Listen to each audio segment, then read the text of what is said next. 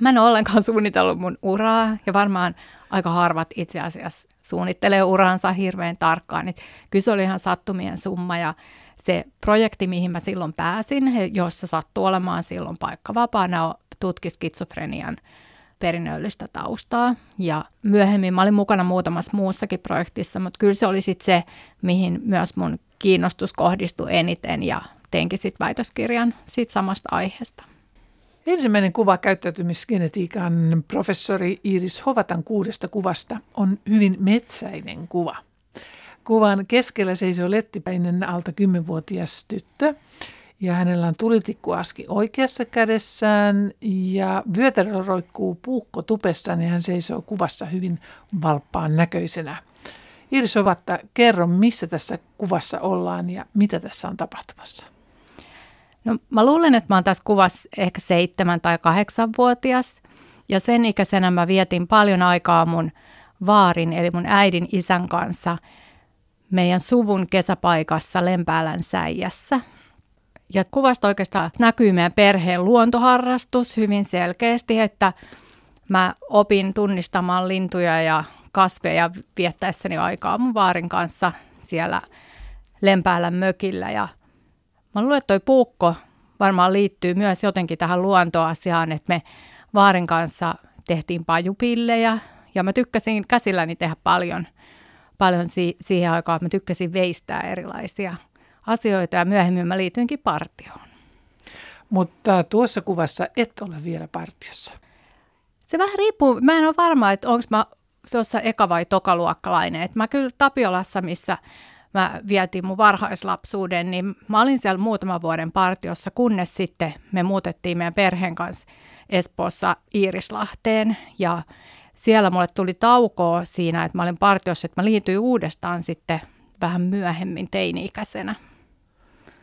Miksi innostuit silloin partiosta? Oliko se tämä luontoharrastus? Joo, kyllä se siihen luontoharrastukseen liittyy ja se, että saa retkeillä ja olla luonnossa. Ja sitten sit kun mä uudestaan liityin teini-ikäisenä partioon, niin mä liityin Merimetsot nimiseen lippukuntaan, joka toimii Espoon Matin kylässä. Ja meidän lippukunta omisti kaksi venettä ja sitä kautta mä pääsin, pääsin purjehtimaan.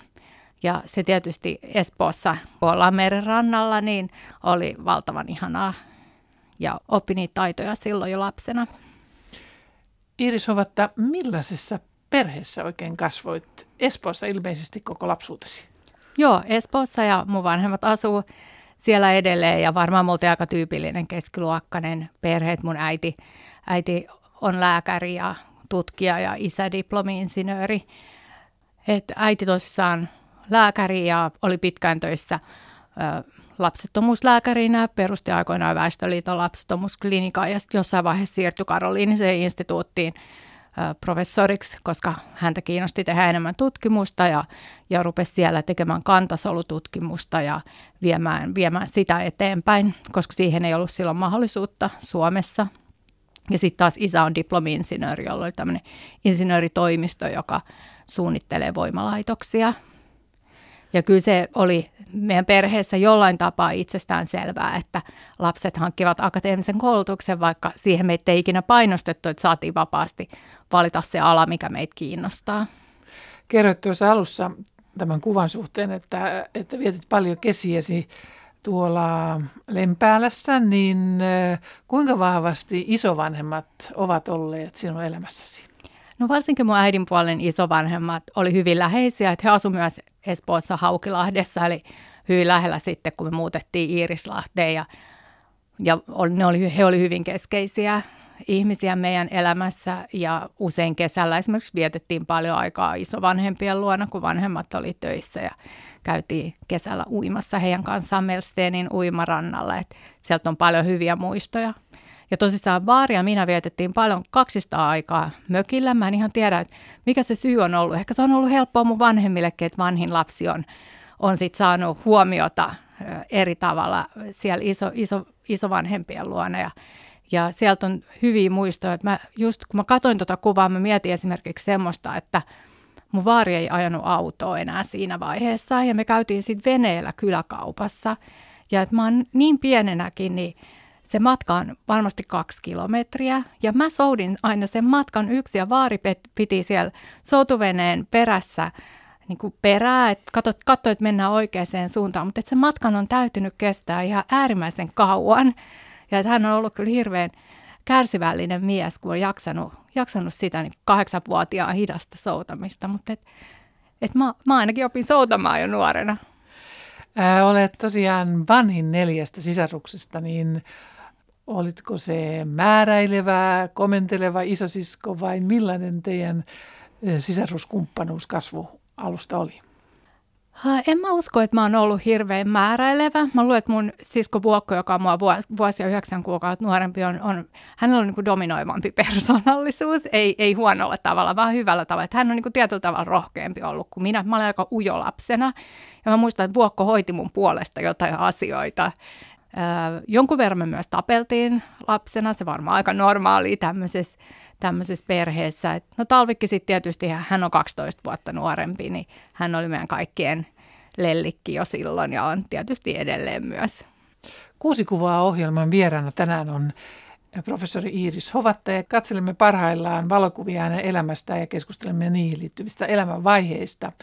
Jos kuuntelijana haluat nähdä nämä kuvat, niin kirjoita osoitekenttään kuusi kuvaa, lähetykset ja kuvat. Toiseksi kuvaksi olet valinnut kuvan, joka liittyy myös nuoruuden harrastuksiisi. Kuvassa näkyy sinisiin college-puseroihin puettu lapsikuoro veden äärellä suuren puun alla.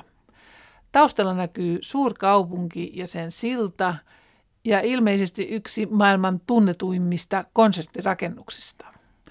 Iiris Hovatta, missä päin maailmaa olet ja keiden kanssa? No tämä kuva tosiaan on Sydneystä ja taustalla näkyy Sydneyn oopperatalo. Ja tämä kuva on Tapiolan kuoron maailmanympärysmatkalta, joka me tehtiin vuonna 1988. Eli luontoharrastuksen lisäksi mun nuoruuteen kuului hyvin vahvasti musiikkiharrastus. Mä soitin huilua ja pianoa Espoon musiikkiopistossa ja lauloin Tapiolan kuorossa. Ja sitä kautta pääsin matkustamaan paljon, koska siinä vaiheessa Tapiolan kuoro oli varmaan eli kulta-aikaansa ja meitä kutsuttiin paljon monen, monen tyyppisiin tapahtumiin laulamaan ja festivaaleille ympäri maailmaa ja Tämä oli niin mun kokemuksista yksi mieleenpainuvin matka, koska me tosissaan mentiin maapallon ympäri ja pysähdyttiin Sydneyssä. Ja meillä ei ollut konserttia Sydneyn oopperatalossa, mutta varmaan ajatuksena oli silloin se, että olisi hieno saada tämmöinen ryhmäkuva tämän, tämän talon edessä ja toi meri on tietysti hauska elementti siinä myös. Ja meitä oli tuossa kuorossa myös mun sisko Vuokko ja mun veli Ville, jotka näkyy myös tässä kuvassa, että mä oon silmälasipäinen henkilö tuolla alarivissä, niin neljäs henkilö vasemmalta. Ja mun sisko Vuokko on tuolla tavallaan taimaisessa rivissä viides henkilö vasemmalta siinä vähän et- eteenpänä. Ja sitten mun veli Ville on tuolla keskirivissä se kaikkein pienin silmälasipäinen poika. Keitäs aikuisia tuolla matkalla oli mukana, kun tuossa kaikki näyttävät niin niin nuorilta? No siellä näkyy, takarivissä näkyy tietysti Erkki Pohjola keskellä, joka oli meidän, meidän kuoron johtaja. Ja kyllä meillä muutama aikuinen aina oli mukana, että sairaanhoitaja ja sitten oli meidän intendentti ja muutama huoltaja, jotka oli sitten kuorolaisten vanhempia, joilla varmasti oli aika paljon tekemistä, kun he piti meistä kaikista isosta porukasta huolta. Kuin monta tuossa oikeastaan on, että tuossa on aikamoinen liuta teitä? Meitä oli noin 50. Kaikilla matkoilla ei ihan kaikki ollut mukana, mutta minusta kuoro yhteensä oli yli 50 henkilöä. Iiris että millaisia eväitä tuo aika Tapilan kuorossa on antanut sinulle elämään? No, mä luulen, että sillä on ollut itse asiassa aika suurikin merkitys, ei vain niin sen musiikin kannalta, mutta ylipäätään siitä, että on nuoresta saakka joutunut tekemään ensinnäkin korkeatasosta työtä, että et me oltiin ihan huippukuoro, joten se, että kaikki asiat vietiin ihan viimeiseen asti ja huoliteltiin. Ja sitten toinen se, että, että se oli hirveän kurinalaista, että varmaan siinä oppi aika paljon semmoista tavoitteellista toimintaa, joka sitten on auttanut myös tutkijana. Muistatko, mikä laulu siellä oli sinun suosikkilaulusi, mitä te esititte? Mulla tulee heti mieleen Finlandia-hymni, koska se oli semmoinen kappale, mikä me aina soitettiin tai laulettiin viimeisenä kappaleena konsert, aina konsertissa. Ja varsinkin sit, silloin aina kiertueen viimeisen konsertin Finlandia-hymni, niin se oli hyvin tunnepitoinen esitys. Kaikki tietysti odotti, että pääsee kotiin, mutta oli haikea mieli siitä, että kiertue on loppumassa. Niin muuten mitä ääntä lauloit? Mä lauloin alttoa. Ainako? Joo, ihan aina. Niin. Joo. Joo, se on jännä, kuinka tietyt äänialat ovat aina alttoja ja Joo. toisillahan tapahtuu sitten muutoksia ja laskee tai nousee. Joo. Mm. Niin harrastit koululaisena myös muutakin kuin partiota ja kuorolaulua. Mitä kaikkea harrastit? Joo, mä tosissaan soitin huilua ja, huilua ja pianoa. Öö, no eipä siinä paljon sit muuta sen partion lisäksi mahtunutkaan. Tietysti siihen kuului, että kävi musiikkiteoriatunneilla ja aika paljon mun ystäväpiiri oli sit myös kuorosta ja tietysti partiosta, että heidän kanssaan vietti, vietti aikaa. Kuin tavoitteellinen olit muuten tuossa musiikiharrastuksessasi? No kyllä mä kaikki ne perustutkinnot suoritin siellä Espoon musiikkiopistossa, mutta kyllä mulle aika pian valkeni lukioaikana, että et en mä siitä musiikista ammattia itselleni halua, että se on fantastinen harrastus, mutta tuntui siltä, että mulla ei kuitenkaan ollut semmoista intohimoa siihen, että et, et mä olisin muusikoksi halunnut. Mulla oli aina kaksi ainetta koulussa kymppi, toinen oli biologia ja toinen oli musiikki, ja tämä oli sitten se syy, minkä takia mä hain opiskelemaan biologiaa. Kerroit tuossa aikaisemmin, että teidän perhe harrasti yhdessä luontoa, niin miten te sitä harrastitte, millä tavoin?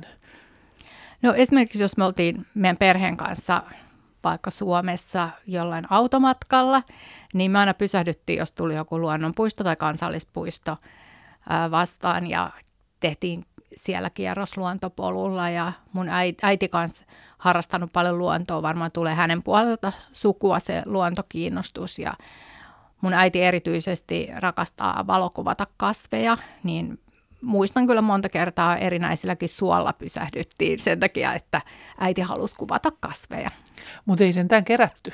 Ei, niitä ei kerätty, vaan ne dokumentoitiin valokuvaamalla just sen takia, että et ei haluttu tuhota niitä arvokkaita kasveja siellä luonnossa, vaan mun äidin filosofia nimenomaan oli, että, että kasvien pitää saada kasvaa siellä, missä ne kasvaa, eli luonnossa, että niitä ei sieltä kerätä.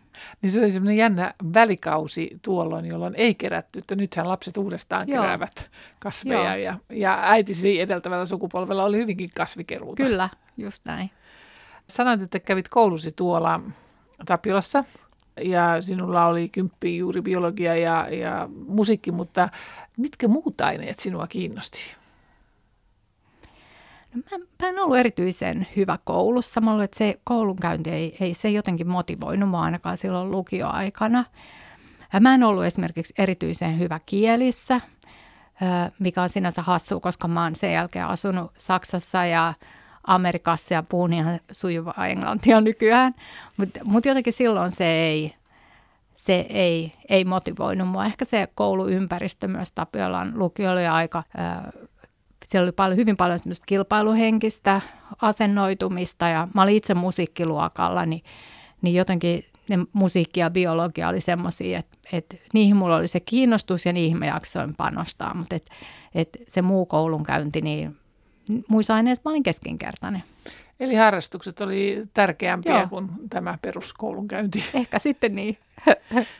Sitten päätit, että, että lähdet yliopistoon opiskelemaan, niin kuinka helppoa oli valita se, mitä haluat opiskella? No mä, mä siis pyrin heti lukion jälkeen opiskelemaan biologiaa ja mä pääsin Helsingin yliopistoon ja mutta sen, se niin kuin biologian sisällä mä en oikeastaan tiennyt, että mikä mua siellä kiinnosti. Et aluksi mua oikeastaan kiinnosti aika paljon ekologia ja ympäristötiede, mutta sitten myös kasvitiede. Ja onneksi Helsingin yliopistossa on se systeemi, että oikeastaan ensimmäiset kaksi vuotta voi opiskella niin kuin eri biologian aloja, että on eläintiedettä ja kasvitiedettä ja hydrobiologiaa, mikrobiologiaa, perinnöllisyystiedettä. Eli kaikki nämä klassisen biologian alat käydään läpi ja niistä tehdään perusopinnot. Eli mä päätin, että mä käyn ne kaikki peruskurssit. Mutta sitten toisen vuoden jälkeen piti päättää, että mihin erikoistuu. Ja mä mietin sitä tosi paljon ja tämä oli 90-luvun laman aikaan. Ja mua kiinnosti tosiaan paljon se ekologia, mutta mä mietin, että mit, mitkä ne työllistymismahdollisuudet sillä alalla on. Ja mä ajattelin, että kuitenkin semmoinen niin molekyyleihin liittyvä tutkimus oli selkeästi nousemassa siinä vaiheessa. Ja mä ajattelin, että joko mikrobiologia tai perinnöllisyystiede.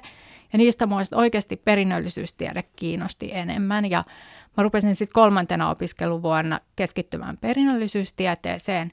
Ja sen kolmannen vuoden jälkeen mä ajattelin, että olisi kiva päästä sen alan kesätöihin katsomaan, että mitä se laboratoriotyöskentely käytännössä on. Ja mä pääsin Leena Palotien tutkimusryhmään ja se oli kyllä varsinainen onnenpotku ja se tavallaan siinä vaiheessa, kun mä olin ollut muutaman kuukauden Leenan ryhmässä sen kesän, niin, niin mä tiesin, että tämä on mun juttu. Et se oli ensimmäinen kesätyö, missä mun ei tarvinnut koko ajan vilkuilla kelloa ja ajatella, että milloin mä pääsen pääsen täältä pois. Se oli ihan valtavan innostava ympäristö. Mikä, mikä siinä perinnöllisyystieteessä on se kiinnostava juttu? Varmaan se, että, että geenit määrittelee aika pitkälti sen tavallaan ne rakennuspalikat, mistä ihminen koostuu. Mutta sitten meidän ympäristöhän ja meidän kokemukset muovaa meitä valtavasti. Eli Eli meillä on tietyt alttiudet vaikka jollekin tietyille sairauksille ja tietyille ominaisuuksille meidän perimän johdosta, mutta sitten se, että, että minkälaisia ihmisiä meistä lopulta tulee, mihin sairauksiin me sairastutaan, niin siihen vaikuttaa hirveän paljon myös ympäristötekijät. Ja tämä niin geenien ja ympäristötekijöiden vuoropuhelu kiehtoo mua tosi paljon. Tiesitkö silloin nuorena tyttönä, kun lähdit, että tätä, tätä juuri tätä aluetta ää, tutkimaan ja innostuit siitä, että mihin kaikkialle se sinua johtaa? Ei ollenkaan. Mä en ole ollenkaan suunnitellut mun uraa ja varmaan aika harvat itse asiassa suunnittelee uransa hirveän tarkkaan. Et kyllä se oli ihan sattumien summa ja se projekti, mihin mä silloin pääsin, jossa sattuu olemaan silloin paikka vapaana, tutki skitsofrenian perinnöllistä taustaa ja, ja se myöhemmin, mä olin mukana muutamassa muussakin projektissa, mutta kyllä se oli sitten se, mihin myös mun kiinnostus kohdistui eniten ja teinkin sitten väitöskirjan siitä samasta aiheesta. Et sitten seitsemän vuotta myöhemmin väittelin tohtoriksi Leena Paltien ryhmästä. Eli se oli se 90-luku meni tässä hujahtunut. Kyllä, joo. No mennään seuraavaan kuvaan, joka liittyy Leena Palotiehen ja sinuun hyvin konkreettisesti. Kolmannessa kuvassa olet sinä, Iris Hovatta, hyvin onnellisen näköisenä ja olet pukeutunut mustaan iltapukuun.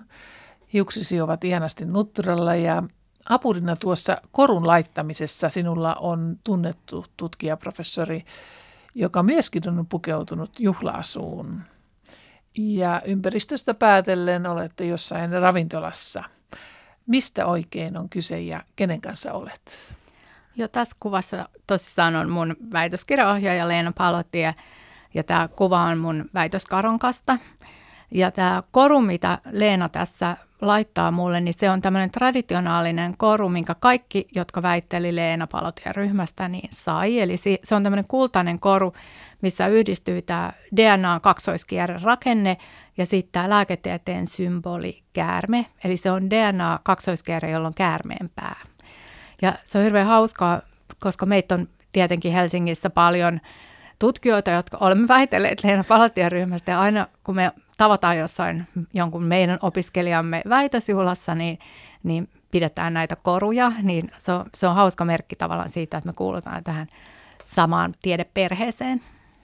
Niin kerroit tuossa, että olit sen kesän Leena Palotien tutkimuslaboratoriossa ja muistatko ensimmäistä kohtaamistasi Leena Palotien kanssa? Joo, kyllä mä muistan, että Leena kutsui mut haastatteluun silloin, kun mä olin menossa kesätöihin ja mä olin hirveän yllättynyt, kun ei se kysynyt mun osaamisesta sinänsä mitään, että varmaan hän niin testasi, testasi sitä motivaatiota siihen työhön. Ja sen mä muistan, että Leena vaan myöhemmin sanoi, että hän mielellään palkkaa ihmisiä, jotka, jotka on harrastanut korkealla tasolla musiikkia tai urheilua, koska ne on ihmisiä, jotka osaa toimia niin kuin päämäärien mukaan. Eli varmaan hän sitä, sitäkin sit ajatteli siinä, että mulla oli tämä tausta, tausta musiikiharrastuksesta, että ehkä mä pärjäisin tutkimusmaailmassa myös. Niin olit tosiaan 28-vuotias, kun väittelit Helsingissä ja tuo aihe oli skitsofrenia. Niin Joo. mitä selvisi tuossa sinun tutkimuksessasi? No se oli oikeastaan tämän tutkimuksen ihan alkuvaiheita. Ja me tutkittiin tämmöisiä isoja perheitä, joissa on useita skitsofreniaan sairastuneita perheenjäseniä ja sitten terveitä sisaruksia. Ja paikannettiin tämmöisiä geenialueita, joilla skitsofrenialle altistavia geenejä saattaisi sijaita. Ja ne menetelmät on tietysti tässä 20 vuoden aikana kehittynyt ihan, ihan valtavasti.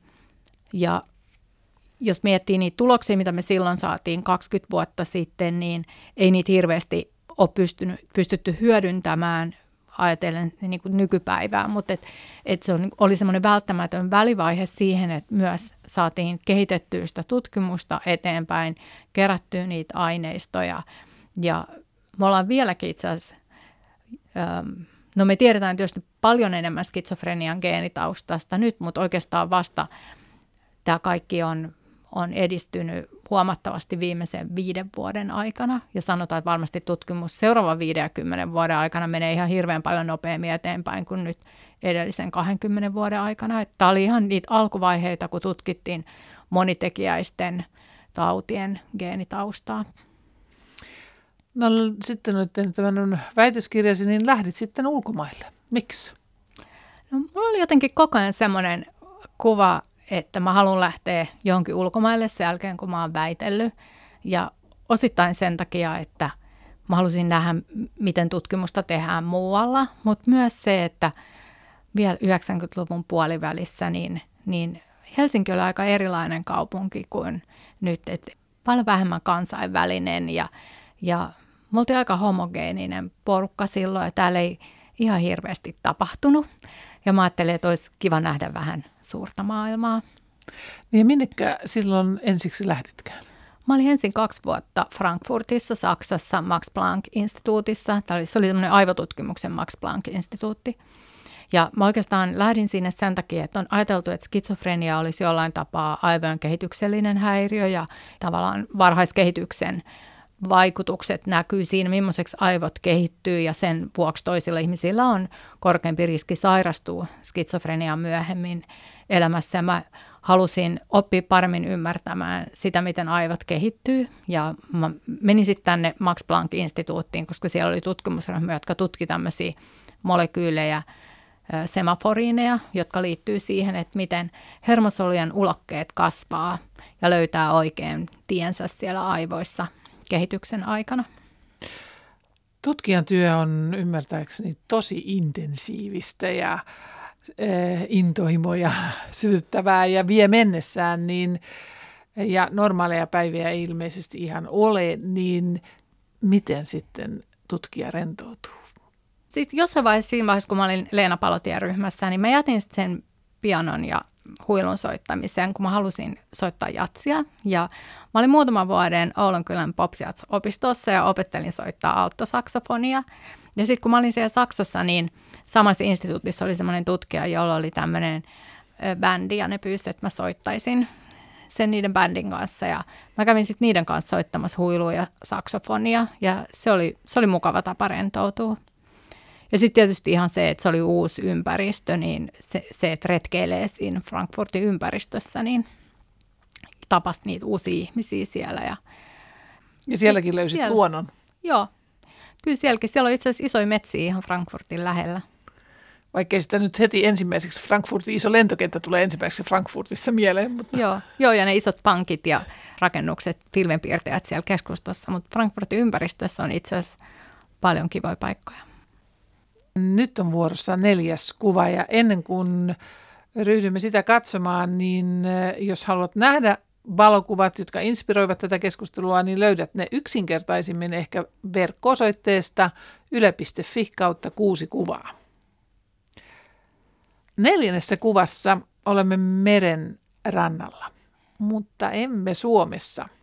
Tässä kuvassa näkyy hiekanvärinen, kallioinen, jyrkkä rantatöyräs kuvassa oikealla ja vasemmalla puolella lempeästi, no ehkä lempeästi vahtoileva meri. Ja muutama purjelentäjä näkyy tuossa kuvassa myöskin. Sää on aurinkoinen, mutta ilmeisesti tuulinen, kun purjelentäjät pysyvät tuolla ylhäällä. Iris Ovatta, missä olet ottanut tämän kuvan ja miksi? Tämä kuva on San Diegosta, La Jollasta, ja tämä on Salk-instituutin parkkipaikan vierestä.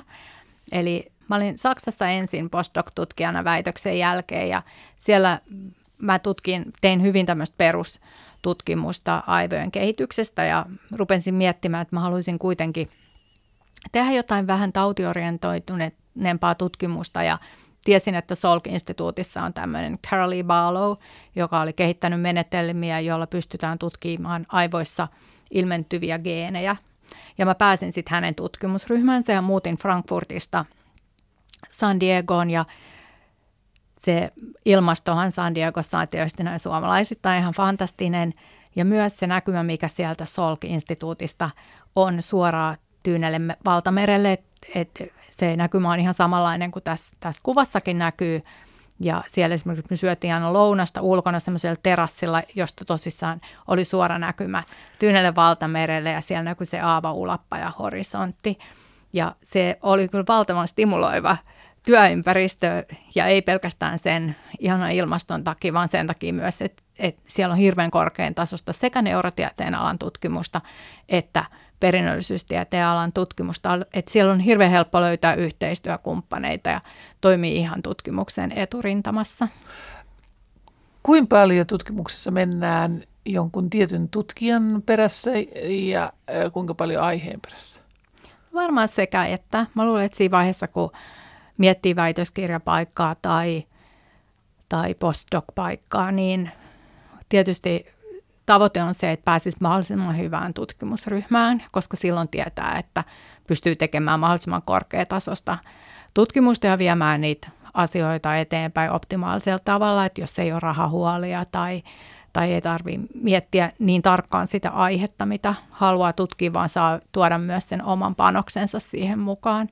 Tämä oli se asia, mistä, mistä mä ty- tykkään amerikkalaisesta tavasta tehdä tutkimusta, että siellä jo nuorille tutkijoille annetaan aika paljon vapautta, että mä sain itse esimerkiksi valita, että mitä mä haluan tutkia. Mä tiesin, että mä haluan tutkia ahdistuneisuutta ja mun ohjaaja oli sitä mieltä, että se on, se on hyvä aihe, joten mä sain itse kehittää sitä mun projektia haluamallani tavalla eteenpäin. Että usein Euroopassa me ollaan Meillä on vähän vähemmän rahoitusta täällä ja ehkä ollaan sidottu, sidotumpia siihen tiettyyn tutkimusaiheeseen, mihin, mihin saa rahoitusta. Meidän se osasto, missä mä olin Max Planck-instituutissa, siellä se oli hyvin, hyvin niin kuin vapaa ilmapiiri, tämä Heinrich Betzin osasto, mutta siinä meidän viereisellä osastolla, niin siellä, siellä teititeltiin ja puhuttiin saksaa. Et, että osasto, missä mä olin, niin siellä sinuteltiin ja puhuttiin englantia, että se oli mulle helppo, helpompi ympäristö siinä mielessä.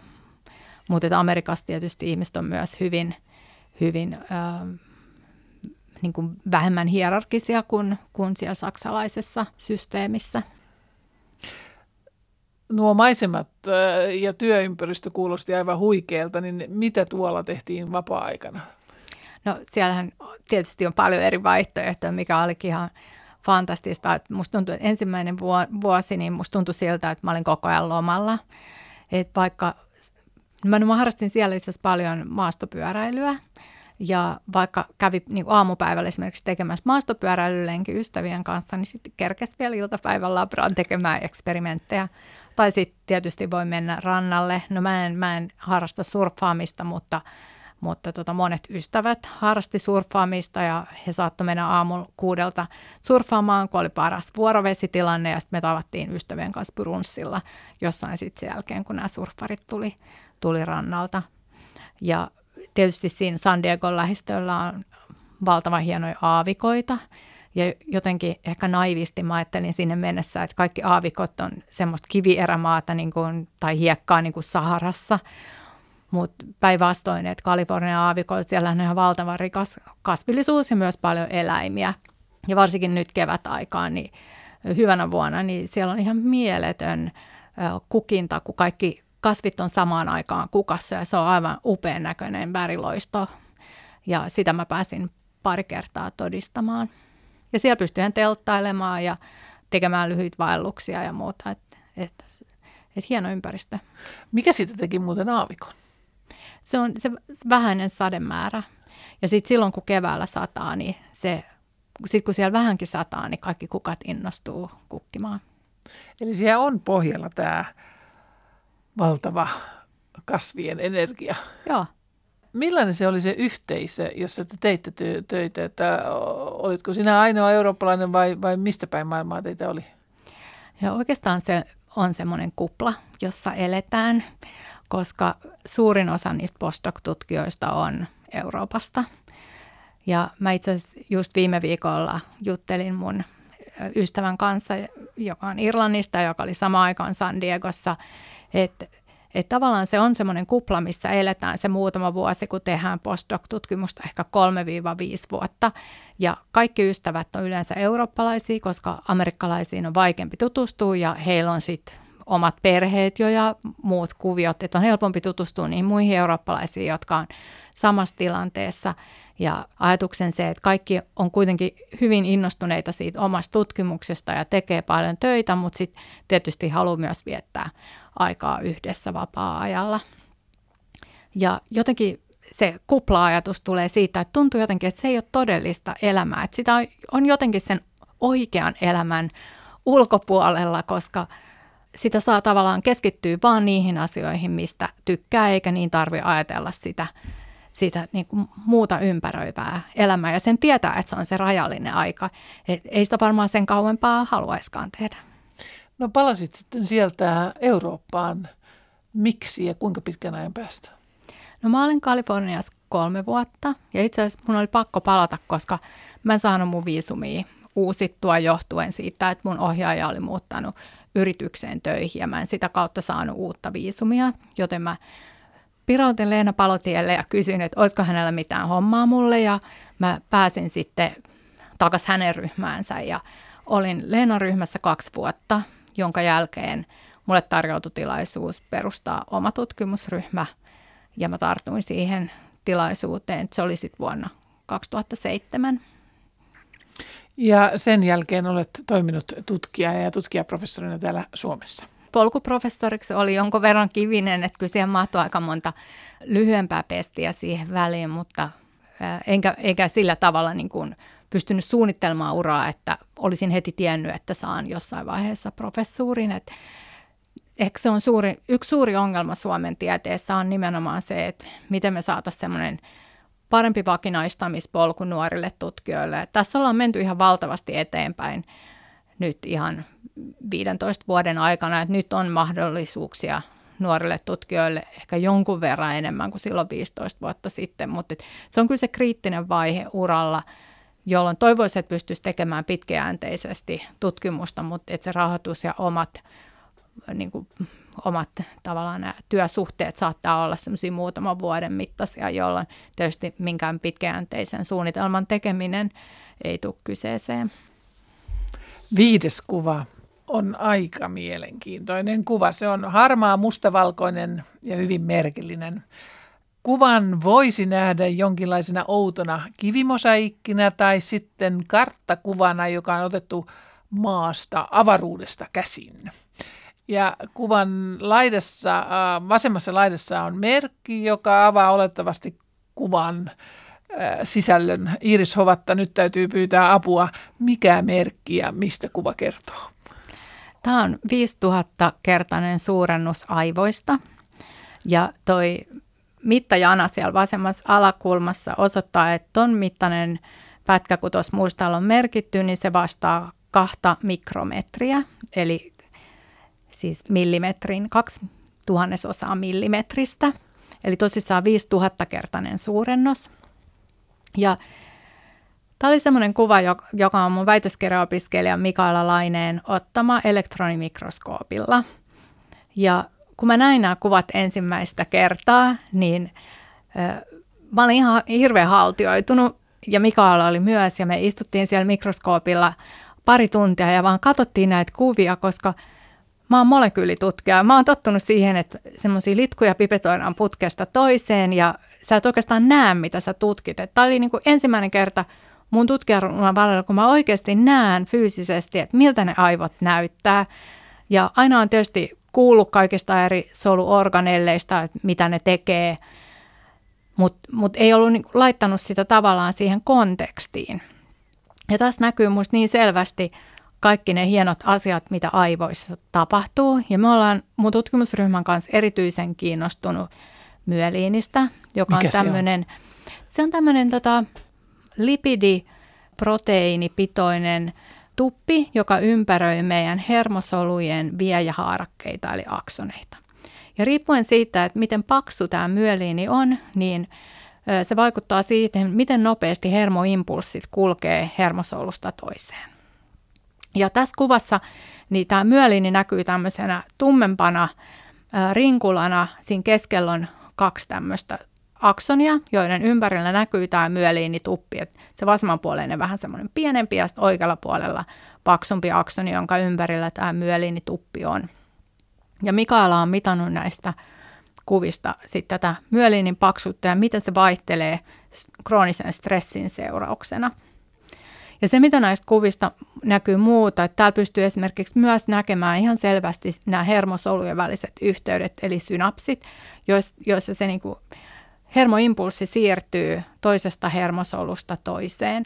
Ja aina puhutaan, että nämä hermovälittäjäaineet, ne tavallaan menee sieltä, siellä synapsivälitilan yli toisesta hermosolusta toiseen. Mutta tässä kuvassa itse asiassa näkyy, että miltä se käytännössä se synapsi näyttää. Eli siellä esimerkiksi vasemmassa yläkulmassa on semmoinen kohta, missä on paljon tämmöisiä pieniä ympyröitä, eli vesikkeleitä. Ja ne on näitä vesikkeleitä, joissa hermovälittäjäaineet sitoutuu. Ja sitten siinä näkyy semmoinen vähän tummentuneempi, vähän semmoinen suttusen näköinen alue. Siinä näkyy selvästi niin kuin kaksi solua, jotka on yhteydessä toisiinsa, niin tämä on se synapsi. Ja näistä välittäjäainevesikkeleistä vapautuu sitä välittäjäainetta ja se siirtyy sitten toisen solun puolelle ja aiheuttaa siellä sähköisen hermoimpulssin. Aivan käsittämätöntä selitystä. Juuri ja juuri pysyn kärryllä tässä aivojen selityksessä. Mutta mielenkiintoinen kuva tuo on. Mitä ryhmäsi on saanut selville sitten, miten ahdistuneisuus näkyy aivoissa? Joo, meitä on erityisesti kiinnostanut ne molekyylitason mekanismit, mitä tapahtuu kroonisen stressin seurauksena. Se krooninen stressi kiinnostaa meitä sen takia, että se on yksi tärkein ympäristön riskitekijä ahdistuneisuushäiriöille. Ja me tiedetään, että ahdistuneisuushäiriöt, ne kulkee suvuissa, on tietty semmoinen perinnöllinen alttius, että toiset meistä on alttiimpia sairastumaan ahdistuneisuushäiriöille kuin toiset – mutta sitten tarvitaan ympäristötekijöitä, jotta se sairaus puhkeaa. Ja usein tämmöinen ahdistuneisuushäiriö puhkeaakin kroonisen stressin jälkeen. Ja me yritetään ymmärtää sitä, että minkä takia toiset ihmiset on alttiimpia tälle stressille. Ja sitten taas toiset ihmiset ei sairastu. Että vaikka, vaikka elämässä tapahtuisi mitä vakaviakin koettelemuksia, niin toiset ihmiset on resilienttejä – tälle stressille ja sen aiheuttamalle ahdistuneisuudelle ja myös masennukselle, joka on hy- hyvin niin kuin, tavallaan läheinen tautitila ahdistuneisuuden kanssa, menee paljon päällekkäin. Et meitä erityisesti kiinnostaa myös tämä resilienttiys, koska jos me pystyttäisiin tunnistamaan niitä tekijöitä, mitkä tekee ihmisestä resilienttejä stressille, niin ehkä me voitaisiin vahvistaa näitä tekijöitä niissä henkilöissä, jotka on alttiimpia sille stressille ja siten auttaa heitä selviämään stressistä paremmin. Olet nyt 48-vuotias, niin millä tavoin tutkimustyö on sinun urasi aikana muuttunut parinkymmenen vuoden aikana? On se muuttunut paljon. Et sekä neurotiede että genetiikka on, on yksi nopeimmin eteenpäin menevistä tieteenaloista. Et on tosi kiehtovaa toimia näillä aloilla juuri nyt. Ja varsinkin genetiikassa, niin se on pitkälti mennyt laskennalliseksi. Eli no silloin jo, kun mä tein väitöskirjaa, niin paljolti ne, se työ, mitä mä tein, oli itse asiassa tilastollista analysointia, mutta ny, nykygeneetikot viettää aika, aika vähän aikaa laboratoriossa, mutta paljon enemmän aikaa tietokoneen äärellä.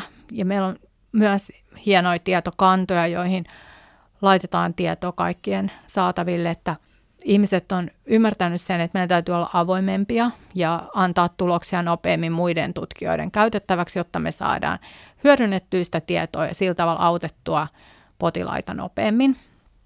Ja myös, myös aivotutkimus on mennyt hyvin paljon eteenpäin, mutta on kehitetty sellaisia menetelmiä, joilla me voidaan tutkia esimerkiksi joidenkin tiettyjen hermoratojen aktivaation vaikutusta käyttäytymiseen. Ja ehkä se, mikä onkin tärkeää, on, että pystyy seuraamaan tutkimuksen ja näiden tekniikoina kehittymistä koko ajan ja sillä tavalla pystyy hyödyntämään kaikki uusia menetelmiä optimaalisella tavalla siinä omassa tutkimuksessa. Sitä tässä mietin, kun elämäsi kuulostaa hyvin intensiiviseltä, niin missä vaiheessa ehdit parisuhdettasi hoitaa? No mun mies on, on neurotieteilijä ja mä itse aina sanon, että mä oonkin tämmöinen wannabe-neurotieteilijä, kun mä oon geneetikko koulutukselta, niin kyllä me jonkun verran puhutaan tutkimusasioista kotona, mutta itse asiassa suhteellisen vähän. Et, et, mutta meitä yhdistää luontoharrastus ja musiikkiharrastus. Et käydään paljon konserteissa yhdessä, myös teatterissa tykätään käydä katsomassa näyttelyitä ja, ja kesällä vietetään paljon aikaa Pernajan saaristossa meidän kesämökillä. Eli yhteistä aikaa löytyy kahden tieteilijän elämäänkin. Löytyy, kun sitä järjestää. Iiris Hovatta, olet ollut hyvin vahvasti kiinnostunut ja tutkinut tätä ahdistuneisuushäiriöitä. Ja, ja niin miten ihmeessä kiinnostuit juuri ahdistuneisuuden eri muodoista? No mua kiinnostaa erityisesti se, että ahdistuneisuushäiriöt on niin yleisiä, että niistä kuitenkin kärsii 5 prosenttia suomalaisista vuosittain, mutta siihen nähden niitä on tutkittu ihan valtavan vähän. Ja ehkä se kehitys on mennyt niin, että on ensin tutkittu enemmän vakavampia mielenterveyden häiriöitä, niin kuin skitsofreniaa ja kaksisuuntaista mielialahäiriöitä, jotka on psykoottista häiriöitä. Mutta mua nimenomaan kiehtoi se, että mikä tekee meistä ahdistuneempia, kun ahdistuneisuus sinänsä, sehän on normaali tunne pelottavassa tilanteessa. Me kaikki tiedetään, mitä ahdistuneisuus on, mutta et minkä, minkä takia joillain ihmisillä siitä ahdistuksesta tulee joko liiallista ja se pitkittyy ja häiritsee normaalia elämää, jolloin voidaan puhua ahdistuneisuushäiriöstä. Ja sitten näitä häiriöitä on erilaisia, että esimerkiksi paniikkihäiriössä se pelko tulee kohtauksittain, se on hyvin intensiivistä. Sitten on sosiaalisten tilanteiden pelko, jossa henkilö pelkää sosiaalisia tilanteita tai esiintymistä. Ja sitten jänne on myös nämä määräkohteiset pelot, eli vaikka hämähäkkipelko tai korkean paikan kammo. Ja sitten on yleistynyt ahdistuneisuushäiriö, joka taas on semmoista yleistä huolta tulevista asioista, joka menee itse asiassa aika lähelle masennusta. Et ylipäätään se, että miten näitä ahdistuneisuushäiriöitä on näin suuri kirjo ja mitä aivoissa tapahtuu, kun se muuttuu se ahdistus liialliseksi ja mikä niitä mekanismeja, mitä ne mekanismit on, jotka sitä ylläpitää ja sitten toisaalta taas, miten me voitaisiin normalisoida se tilanne, eli auttaa ihmisiä, jotka kärsivät ahdistuneisuushäiriöistä. Kuudes kuva on vielä ottamatta. Iris Hovatta, mitä haluaisit nähdä tuossa kuvassa?